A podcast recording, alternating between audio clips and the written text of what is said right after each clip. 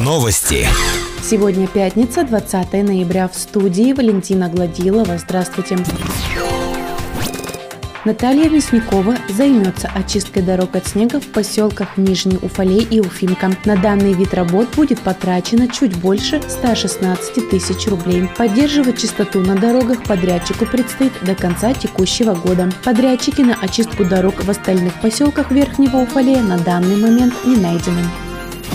В Верхнем Уфалее продолжается строительство нового ФОКа с универсальным игровым залом. На данный момент забиты все сваи, а именно 481 штука. Ведется обрубка оголовков свай, идет подготовка под монолит площадки. В целях безопасности территория ограждена, имеются предупреждающие таблички. Когда же все-таки начнется возведение стен и появится сам корпус нового ФОКа, в комментарии пресс-службы администрации не сообщается. На городском пруду появились первые любители подледной рыбалки. Напоминаем, что одиночный выход на лед возможен, когда толщина льда достигнет 7 сантиметров. Для осуществления подледной ловли рыбы на водоемах толщина льда должна превышать 10 сантиметров. При бурении лунок расстояние между ними должно быть не менее 5-6 метров. Как сообщает пресс-служба администрации, в настоящее время замеры толщины льда на водоемах еще не проводились, поэтому выход на лед крайне опасен. А факт фактах выхода уфалейцев на неустоявшийся лед сообщать необходимо по телефону диспетчера 31005. Больше новостей ищите в социальных сетях и в поисковых системах по запросу «Новости Верхнего Уфалея». Наш выпуск завершен. С вами была Валентина Гладилова. Служба информации, радиодача Верхний Уфалей.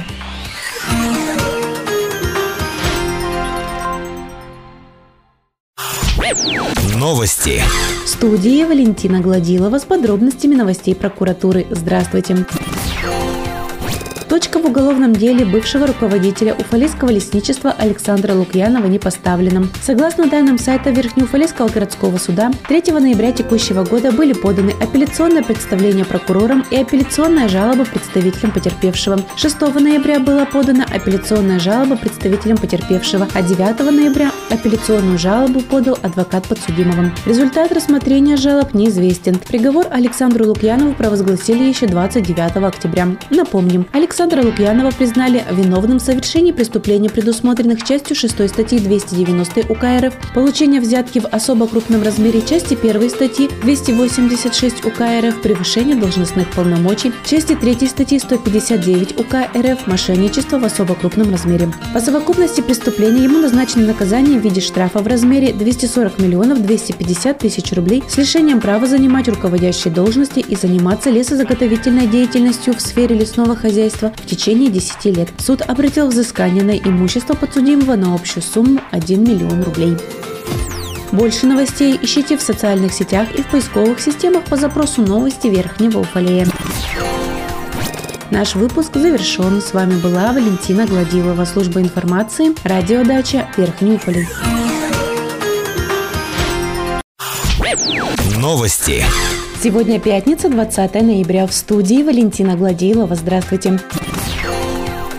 Специалисты управления образования продолжают контролировать соблюдение санитарно-эпидемиологических правил в образовательных учреждениях Верхнего Уфалея. Вчера проверочные мероприятия прошли в средней школе номер 5. В организации усилен утренний фильтр сотрудников и детей. Работники пищеблока обеспечены масками и перчатками. Проход детей в школу утром осуществляется в соответствии с расписанием уроков. Параллели разведены по времени. На переменах обучающиеся выходят в коридор по утвержденному графику. В школе ведется учет своевременного проветривания и дезинфекции помещений. Жители Верхнего Уфалея могут бесплатно проверить уровень кислорода в крови. В государственной аптеке Южного Урала закупили пульсоксиметры. Уфалейцы могут проверить сатурацию в государственной аптеке по адресу улица Ленина, 190.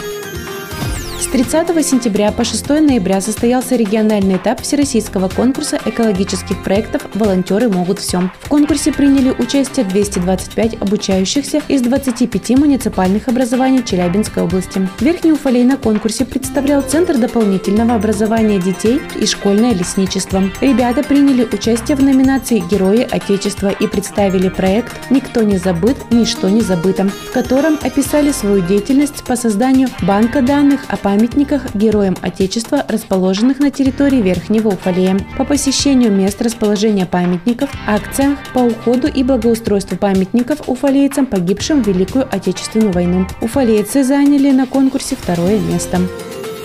Больше новостей ищите в социальных сетях и в поисковых системах по запросу «Новости Верхнего Уфалея». Наш выпуск завершен. С вами была Валентина Гладилова, служба информации, радиодача Верхний Уфалей.